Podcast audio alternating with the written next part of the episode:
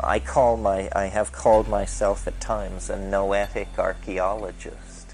What I like to do is go and dig up not pot shards and glass beads, but ideas. Old, old ideas that have been under the dirt a long, long time. And this is what I essentially did here with the I Ching.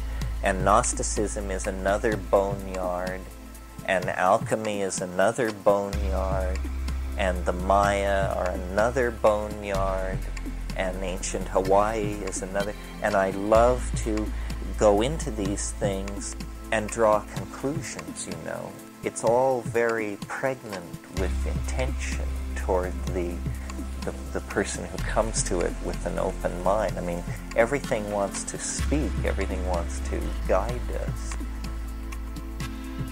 But my approach to this kind of thing is basically Jungian. I mean, that's where I got my interest in all of this material.